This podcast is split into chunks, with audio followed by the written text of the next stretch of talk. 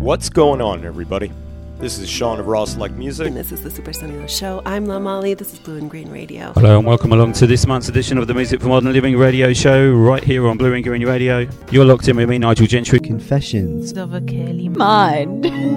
Blue in Green Radio. You're listening to Steve Williams at uk5.org. Welcome to the Blue and Green sessions. Ride the vibe with DJ Ronnie Ron. Twisted Soul with C.F. Smith. You're listening to the Blue and Green podcast, and I hope you enjoy what we are going to say. BlueandGreenRadio.com. Welcome, friends. You're listening to episode 25 of the Blue in Green podcast. My name's Imran. Thank you very much for your company.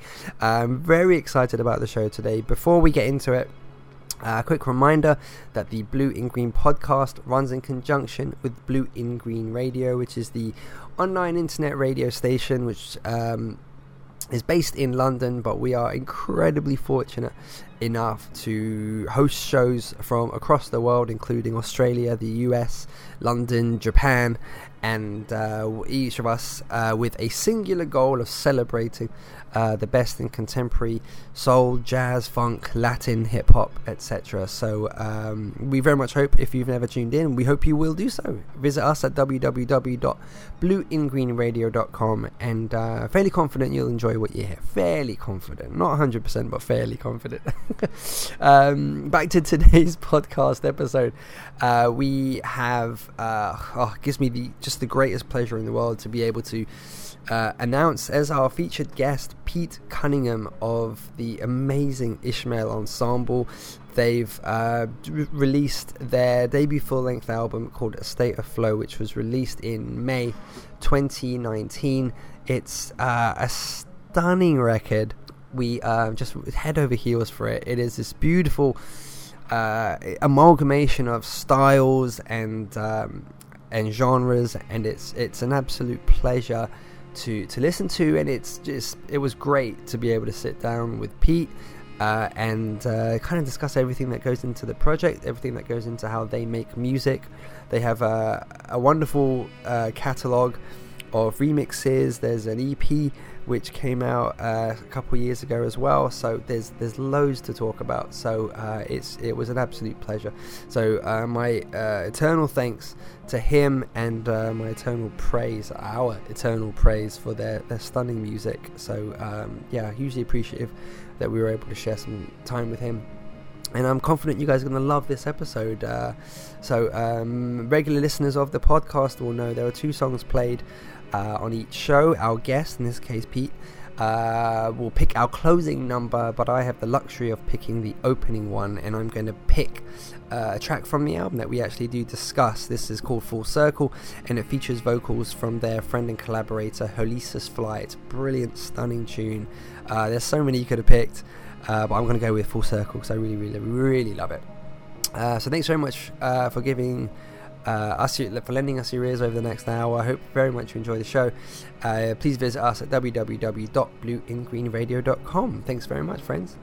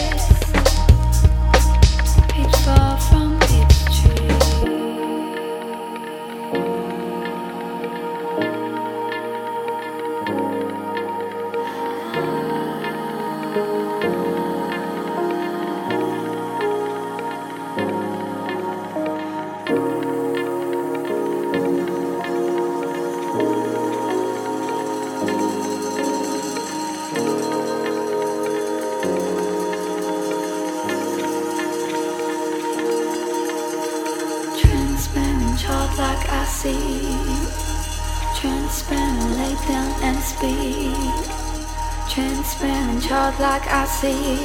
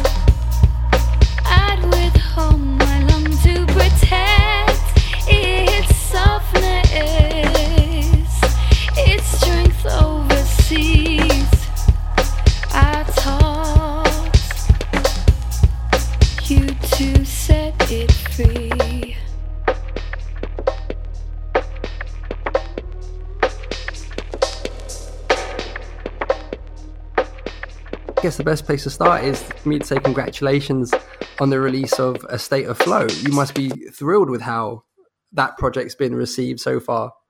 Yeah, completely. We're quite blown away, really, in that, you know, we made it very much at home and very DIY, you know, pressed the records ourselves, put it on Bandcamp, and yeah, yeah, it's been been received better than we ever imagined. So, um, yeah, yeah, really, really happy with the results there. How long has the whole thing taken to, to put together?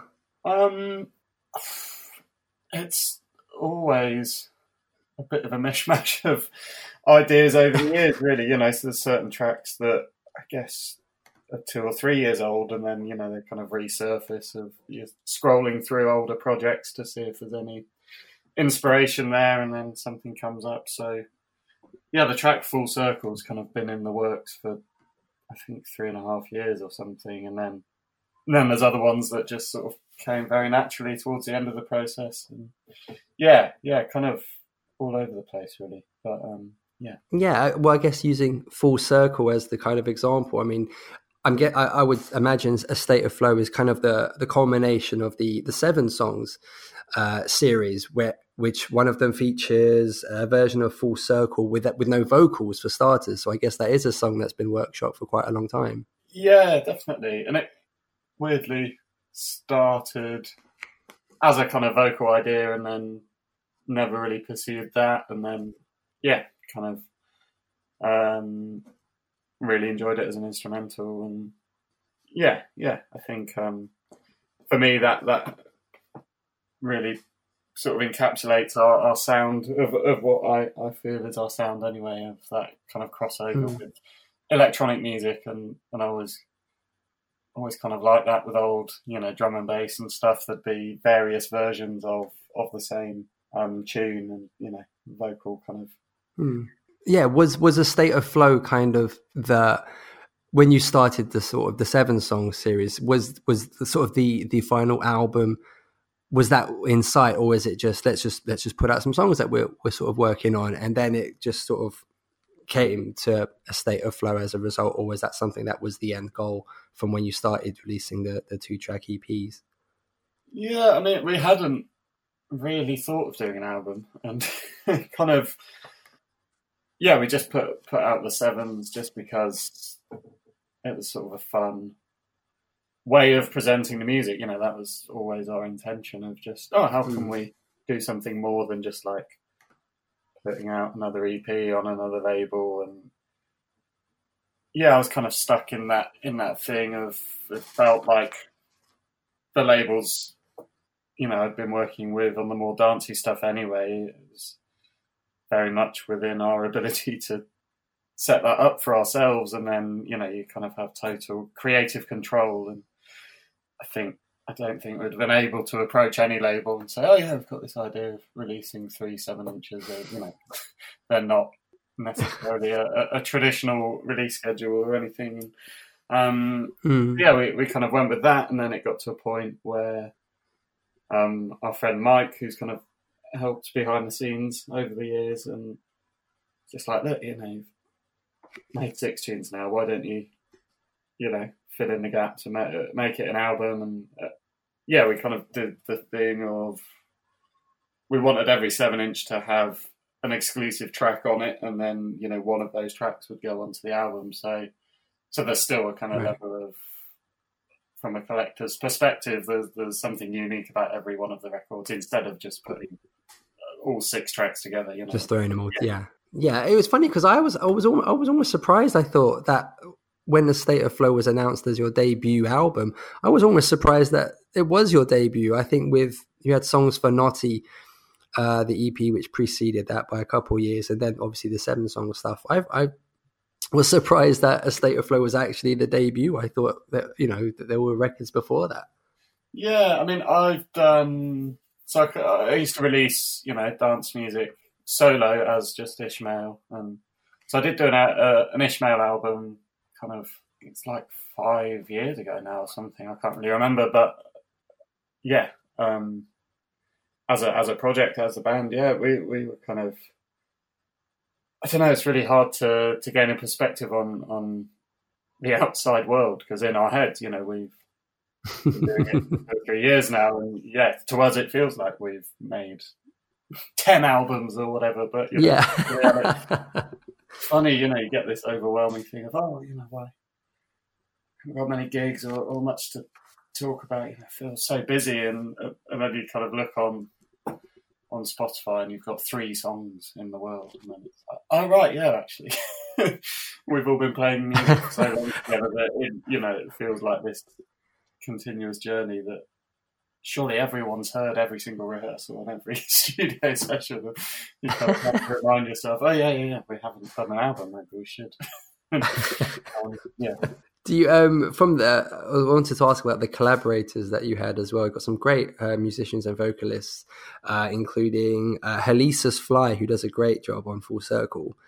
Uh, what what was your kind of relationship with her and her input into the album and stuff? Yeah, so Holly's kind of been around since the beginning of the ensemble project. So she featured on a track called Bembe on Songs for Knotty. Um, Yeah, yeah, I met her at the Bristol Jazz and Blues Festival. Um, she was singing with her group Feel Good Experiment, and actually, she was a big, yeah, step into the kind of Bristol new jazz scene for me. You know, I've, I've been doing the more dancey stuff and al- always played saxophone on the side, but never sort of combined the two of my music worlds. Um, and she's a few years younger, so she's 25, and um, yeah, sort of introduced me to this whole younger gang of musicians in Bristol doing their thing, and yeah, she's sort of been a massive part of it since the beginning. And um, as I said, I think that's cool. the initial full circle tune we were working on around the same time as Songs for Knotty, so you know, it's kind of a funny. Goes back to that thing of in our head, you know, released all this music, and then sometimes it takes three years to come out. Sometimes it comes out next week. You know, you kind of Mm. don't focus too much on on what's out in the public, really. But yeah, so we, we've been working together for years, and I think she's an incredible artist and musician. So she did the sleeve artwork as well. So um, yeah, she's very Oh right, yeah. part of of of the ensemble and, and the wider Bristol community. So Oh, that's excellent. Um, it's really interesting what you say about how you kind of have to think about what the public have access to as opposed to what you're doing. It's kind of a cool approach to music where you're just let's just let's make music and then you don't you're not thinking about it as a as a business or putting your, yourself out there you're just you're making music because you want to make music that's a pretty cool approach Yeah, I think for me, it's I always wanted to be in this. It's almost like an imaginary band, you know. It's like yeah, there's a live setup, but it's you know I've done the band thing of it being five or six of you, and it's only ever you, and it's only ever you bouncing ideas off each other. But the Ishmael Ensemble was a real opportunity to celebrate all these different musicians and, and collaborations without it needing to be a defined thing. You know, there's always this weird tension. I think when you when you get too far ahead of yourselves, and on the first day of jamming, you're already thinking like, "Oh, this is a band. Okay, right now we need to make music exclusively together," or you know. Whereas for this project, I guess it's me as as the kind of linchpin between all these different um, musicians, and, and that's exciting for me to be able to to just get someone on a track and, and not really have to think about a commitment to oh that needs to be a new band with a new name or anything. It- yeah, it's always this imaginary Mm. band idea that I, I really really like the idea of, and and yeah, I mean obviously live there's there's the four of us as the main main band who are always there, and then Holly, as and when she can, join us things, and um, and then that that almost breeds a whole new sound in in the live aspect because you know by the time we're hitting the stage, it's all fresh and exciting, whereas if you're a band that traditionally, I guess, get together, rehearse, then record over the course of a year, by the time you're actually doing a gig, you're almost bored of those songs, you know. Whereas for us, yes adapting them to the live stage is is the next phase, and that, that's that's really exciting. Um, and now I'm in the frustrating stage of being back to the the drawing board. You know, kind of start the album, um, getting all these different people involved, and then we've been basically yeah touring the album for the last I guess eight nine months developing all the tracks and you get to this point of just wanting to play the same songs over and over again and find these new little nuanced sounds and get really excited by it and I feel we're at our most confident live and all the songs are sounding amazing.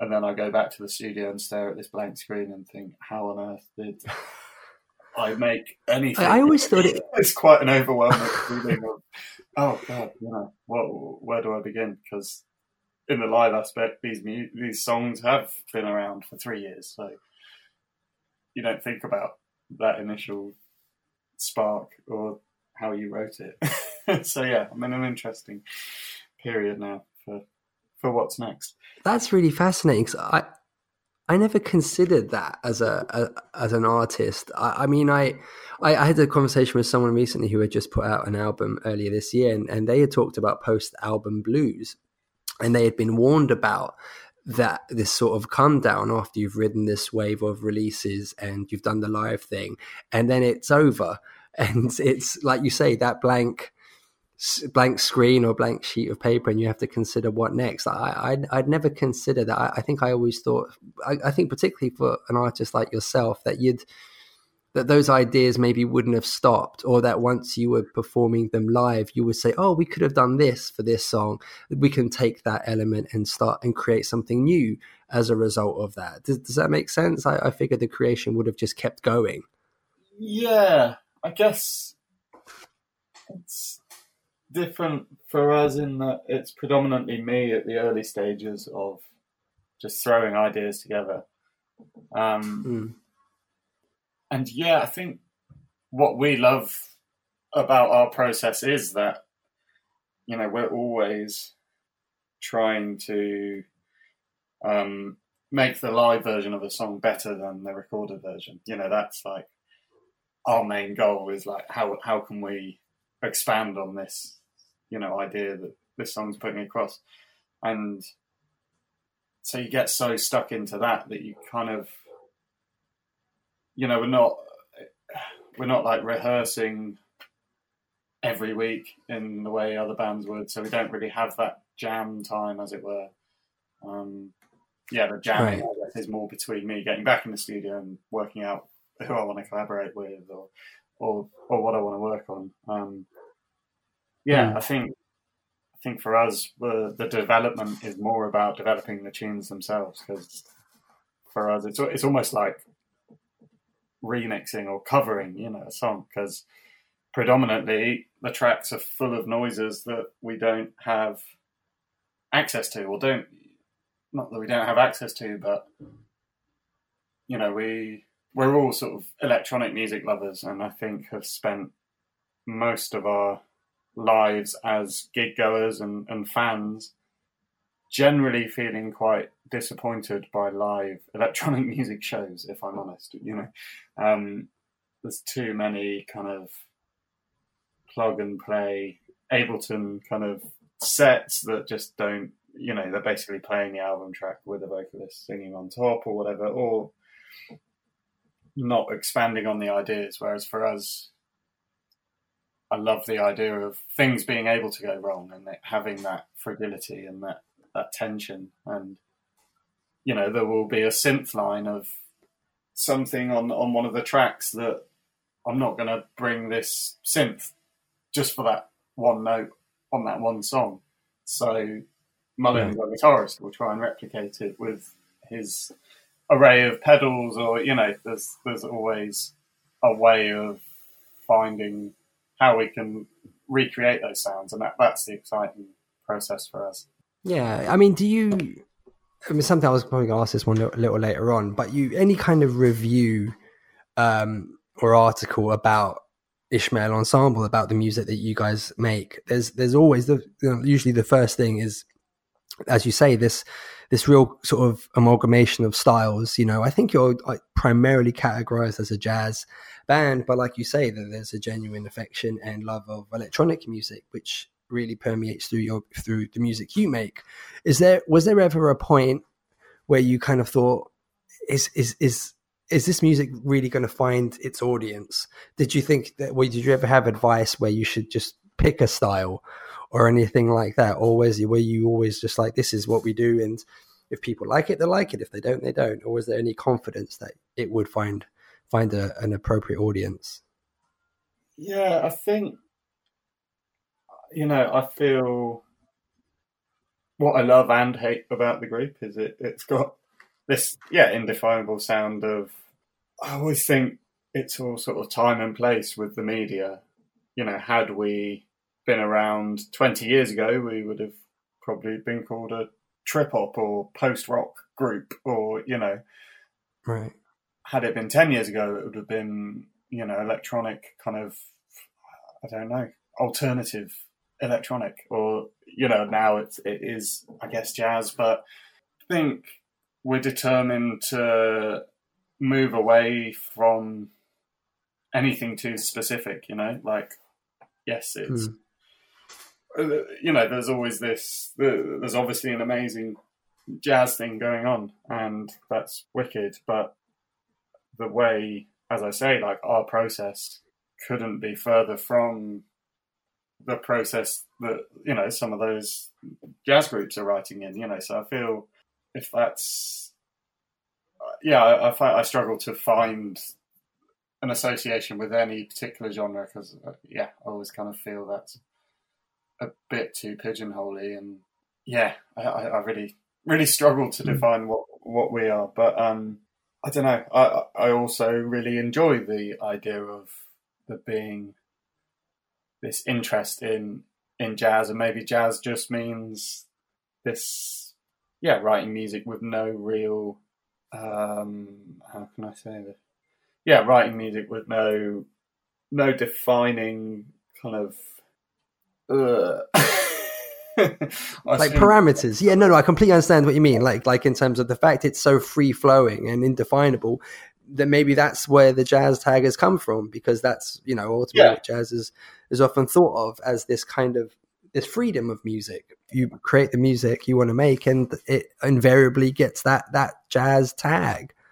Yeah, yeah, for sure, and and I do agree with that. You know, and I I feel for us, the main thing we associate with a jazz kind of philosophy is exactly that of there's these bare bones of a tune and live we can take it any way we want and really yeah play play to our emotions on that day and and sort of strive to you know strip away any sort of ego or any kind of Mm. um, preconceived sort of ideas of what how the song's going to feel that day. Um, so yeah, in terms of the way we perform, I definitely Yeah. associate it with that jazz thing because we're we're yeah we're we're we've got the bare bones of these songs and we're going to play them within these parameters. We've got an A section and a B section, but what happens in between, we're giving ourselves up to to see see what happens and I think that comes with the kind of trust between the musicians as well. You know, so we've we've been playing music together, you know, for years in different bands, and I think there's a level of yeah Mm. trust that you really have to have in each other. To there's never a moment where we're looking at each other like, oh god, you know, he's freaking out over there. Like, how are we going to bring this back? You know, we, all, we all believe in each other that we we can we can nail that when we need to, and, and it's gonna be all right. do you kind of feel like so in the same way when you start you kind of you do what's you create the music that's true to you do you kind of now feel potentially like seeing as as your sound is so embraced now and in a wonderful way do you kind of feel like so if you were to start on the next project do you feel like you need to maintain that air of almost ambi- ambiguity to an extent in terms of your genre. Like if you made something that was straight electronic, would you kind of think, "Oh no, hang on, we've we've gone too far in one definable direction. People won't respond." Do you feel the need to sort of maintain this this sort of eclecticism and dynamicism as, of your music? Yeah, it's weird. I think when we did songs for Knotty, what I loved about that is every track was quite different, even though there was a sort of constant mood. But it felt quite um, a relief that there wasn't such a pinpoint defined sound on there that we could sort of take the project any way we wanted. And my idea was that surely then we'd start to play live and then we'd work out what our defining thing was and then the next record would be a lot more concise. But I kind of feel listening back to a state of flow, we've sort of done that again and maybe even more to an extreme that we could almost take it anywhere we wanted to next. And I think that's quite exciting for us. You know, I feel yeah, there's there's core elements like I guess I have a a tone to the way I produce music and, and there's a there's a constant mood, but yeah, it's less defined by instrumentation or, or genre or anything like that. And um, so yeah, no doubt the next record we'll make will equally be open ended and could go any way we want. Um, but I'm definitely interested to to explore the kind of electronic side more in depth. I think because it's really fun to play live, and you know, I really feel, as I said earlier, you know, that's that's really exciting for us as fans of music to to work out how. It's more of a challenge to work out how you you can Mm. Play electronic music live well because I think that is a lot harder than going on stage and, and playing a instrumental tune or whatever and just kind of jamming it out a bit. You know, there's I love the the textural layering of.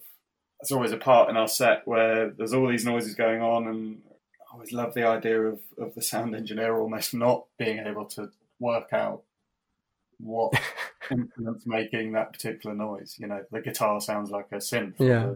Synth sounds like a guitar, or the sax sounds like a guitar, or you know, this whole idea of really being like one one organism and and yeah, really really exploring the capabilities of each instrument and and yeah, I guess that comes back to a, a jazz kind of thing of, of yeah, trying to push the limits of, of your own ability and surprise yourself. I think maybe you know trusting yourself to to just Mm. go go with it and you know that as I said the live show develops. That's how it develops is happy accidents on stage and being having enough faith in each other that you can push it if you want to.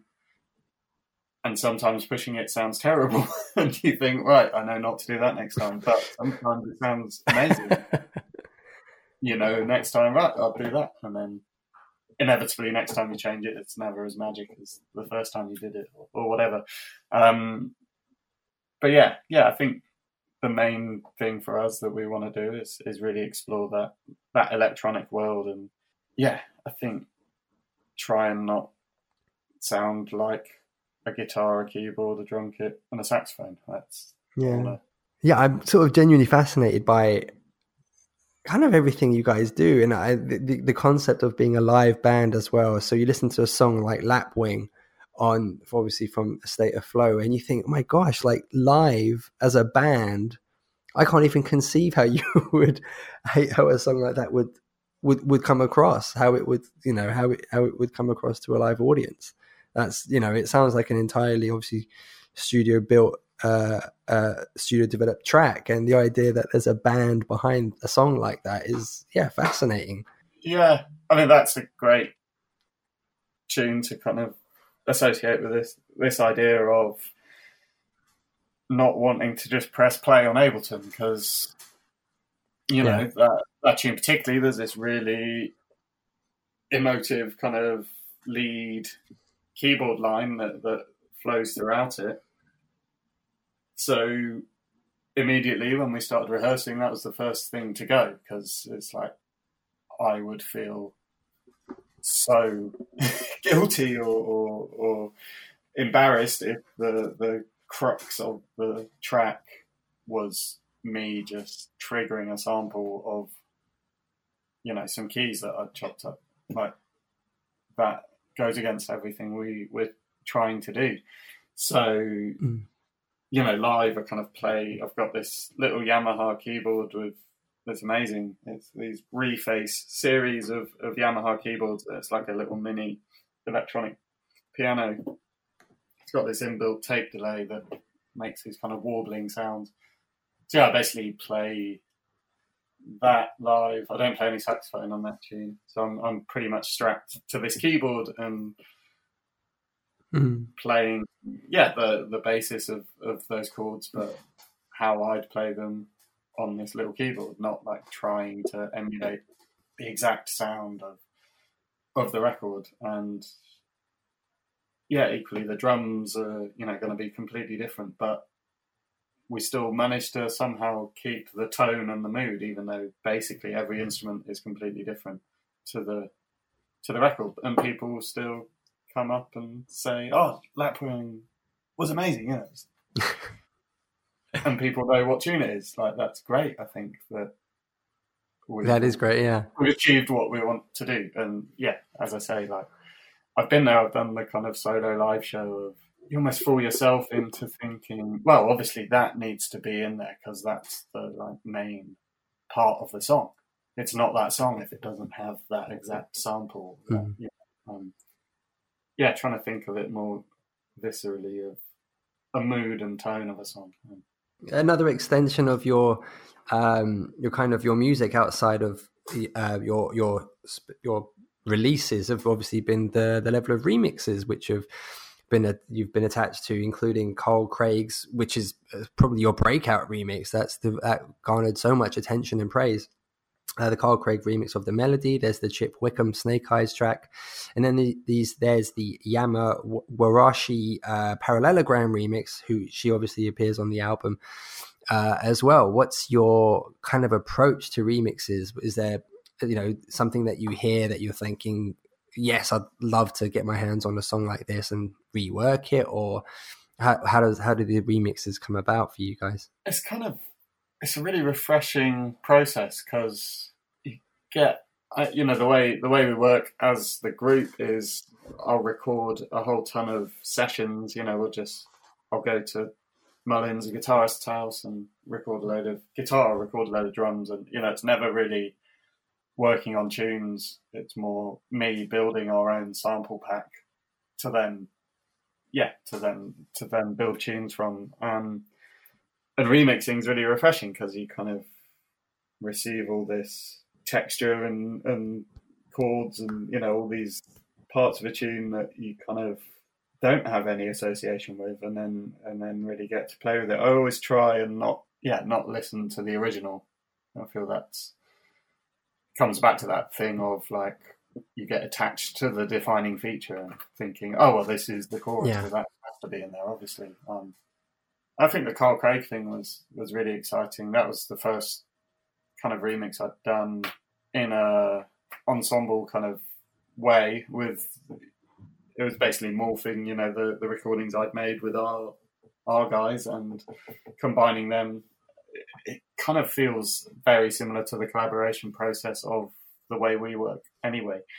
Um, but yeah, just with that extra influence of having a whole new sound palette to to play with. Um, yeah, I, I still think it's a really fun way to work, and I think for a while I was against doing remixes for for some reason. I, I, I don't really know why, but um, yeah, I really, really really started enjoying it again. And I think it comes back to that thing of detaching yourself from the original and and not feeling you need to deliver something, you know.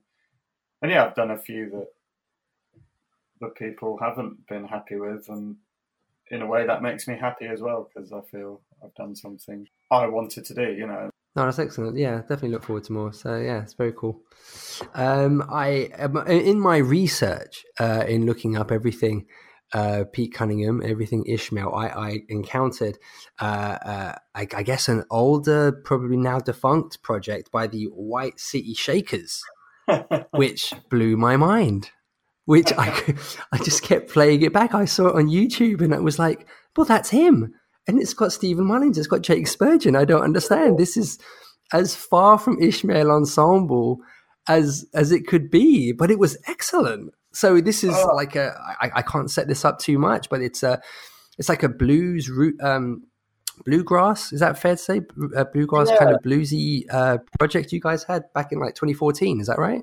Yeah, yeah. So, yeah, I mean that's another world of of music, I guess that I was always into. You know, I grew up in a small town with with Jake and, and Steve. They, you know, we went to school together, and I basically played in every genre band under the sun. So we originally were in a sort of dub reggae band, and and I was used to DJ at, at these nights um, in our now closed hometown bar called the Wonder Bar, and yeah, there was a couple of older guys in the town that used to, you know, put these kind of ska and R and B and like boogie woogie nights on. Yeah, I always used to really love love that sound, and um, actually went to Canada for a couple of years. I guess around that time, like 2011, 2012, I think. Um, and basically just ended up playing saxophone in these kind of bluesy party bands, basically. So I was in a ski resort and, Mm. you know, instead of working full time, I kind of did a bit of working in restaurants and stuff, but didn't really want to. I wanted to enjoy myself. So yeah, I started playing saxophone in, in this group and, and kind of out of nowhere started singing. It's, it's such a weird memory. So there was there was this gang in, in the town Whistler in in BC called the Troutsmen, and they were like this kind of fraternity of old ski bums and, and guys. And they always used to do these these charity events. Uh, they used to cheeseburger picnic, kind of inspired by Trailer Park Boys, and you know they'd always raise money for the community. And then there was this this night called the Troutsman's Ball, which was on Valentine's night. Yeah, probably 2011. Um, and Biggins, who led the band, kind of said, "Oh, Pete, you know, you should definitely get up and sing a few." And I'd, I'd never really considered singing outside of you know the bedroom, and yeah, I got up and sang a couple of like Ray Charles tunes and old traditional standards. So yeah, by the time I came home, I kind of had become this sort of frontman of a of a band, and and I think it took everyone by surprise. You know, all these old mates. I'd always basically just played sax in these kind of dub bands, and then come back with a guitar singing, yeah, kind of R and B and old swing tunes. Um, and it was just a lot of fun, really. You know, we it kind of marks the end of an era for this this small town I grew up in, Midsomer Norton, which is like twelve miles south of Bristol. Um, and yeah, we used to do these these nights in, in the local pubs and bars, and, and just sort of have a lot of fun singing these old traditional tunes. And um, yeah, we ended up it got a bit ridiculous, really. You know, ended up like playing at Glastonbury and Boomtown and all these festivals. wow. And then it kind of got to a point where we are like, this is as far away from the original intention that we could imagine. So, so it kind of slowly disbanded. Because, you know, for us, it started, we, we were basically just going to pubs, playing for beers, unamplified. So we didn't, it was all acoustic in the corner of the pub, stomping our feet on the ground. And it was kind of never meant to be anything more than that. And I think when it started to get anything more than that, we all felt a bit, I don't know, detached from it, I guess. Um, and yeah, it's kind of funny that It's a great thing to the boast. Ishmael thing was like always running in parallel with this, and yeah, not many people know about that that world. So uh, good digging, yeah. yeah, it's a great thing to boast. I, I certainly, I, th- I reckon we found your next Ishmael Ensemble remix Yeah, straight yeah. away. Back to the, the Wonderful, yeah, yeah, yeah. Do you do you reckon you'll ever you'll ever yeah? do you reckon you'll ever uh, sing again, like uh, in the Ishmael Ensemble uh, tracks or anything like that? I was thinking that like there's a tune Solace on uh, Song for Knotty that Hmm. my friend Chris and I sing on, so I kind of sing the chorus part of that, I guess. So yeah, we used to do that at the very beginning. Used to sing like the tiniest little bit, but I don't know. Um, I really enjoy the sounds I can get out of the saxophone. I, I don't so much Right. enjoy the sounds I get out of my voice. to yeah, I've got to use my mouth. I'll be playing I think. Um, but who knows? Who knows? Well, that's super cool. Yeah, no, I really enjoyed it. It's like you you you've literally covered every musical genre that, that there can be. You you honestly have between everything involved in Ishmael Ensemble and then the the White City Shakers as well. You've you've really covered every base, which is amazing. Yeah, yeah. Cool. Yeah, we still get requests for playing weddings. Wonderful. Kind of That's very, that's very cool. for years, but maybe we should uh, do a one-off. Maybe we'll like headline Love Supreme or something, and, and just troll everyone in our, in our you know, braces and corduroy suits. And it's got a lot of the same Ishmael Ensemble members. Maybe you guys should just reunite at an Ishmael Ensemble gig and say, "Look, it's we're all here. like we're Yeah, not yeah, playing yeah. Ishmael songs, but we're all here."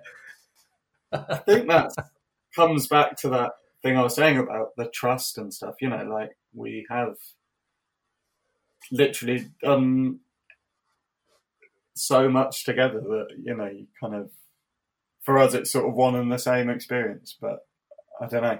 So, so from where we're coming from, we've been making music for you know, like near enough twenty years. I, I was in my first band with Jake when I was eight years old and he was twelve. Like, Wow, so that's you know, amazing. in this kind of lineage thing, all these different projects are sort of a blip on a long. You know, when, uh, when I said, "Oh, we've only got three or four songs out," or whatever, or you know, people often sort of say, "Oh, so you guys got together in 2017 or whatever." It's like, no, more like 1997. I yeah. Um, yeah, I, it, it's been a long journey, and with that, I think we're at a point now where, yeah, we do trust each other to the point of, you know, we know what each other are capable of on a banjo or a fiddle or a modular synth or a saxophone.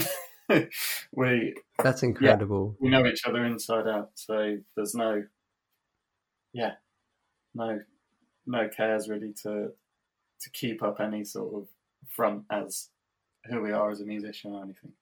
Yeah. That's incredibly special to, to sort of connect with someone that you can go in so many different directions with, but always know where you where you each are, you know, what you expect from each other, considering the range that you guys have between each other. That's very, very cool. Very special.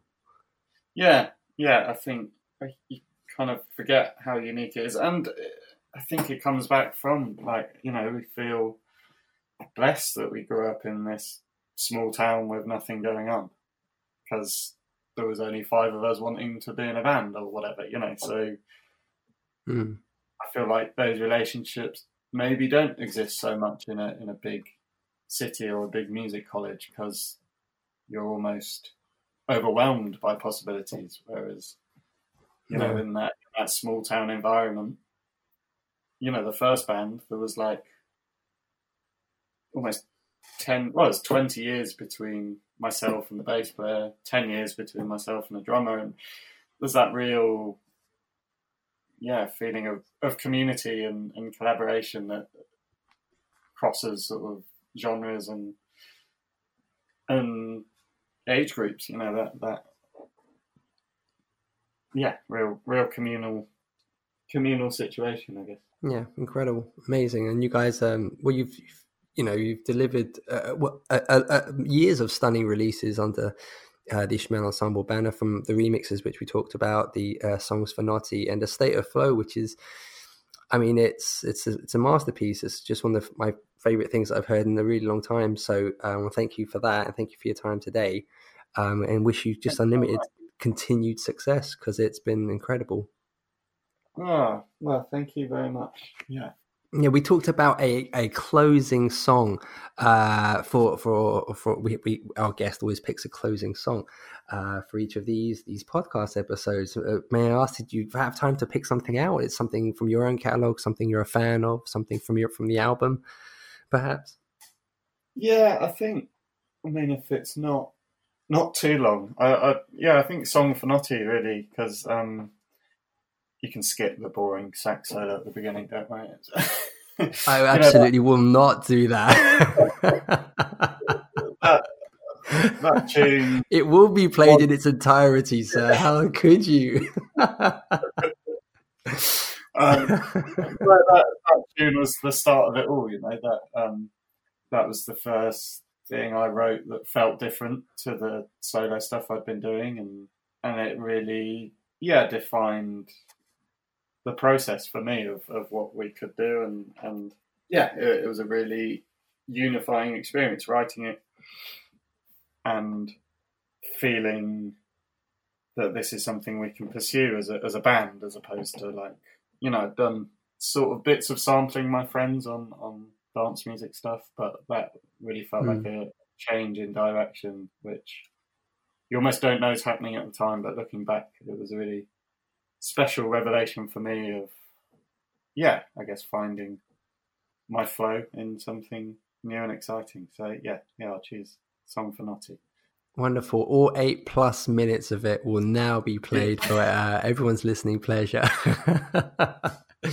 so thank you so much for your time. It, uh, it means so much. You, the, uh, I've uh, been able to chat with you and talk about your your processes and stuff like that, and just to tell you how much of a fan uh, I am, and uh, so many people on our station are as well. Just uh, yeah, absolutely love your music. So congratulations and all the very very best to you, sir.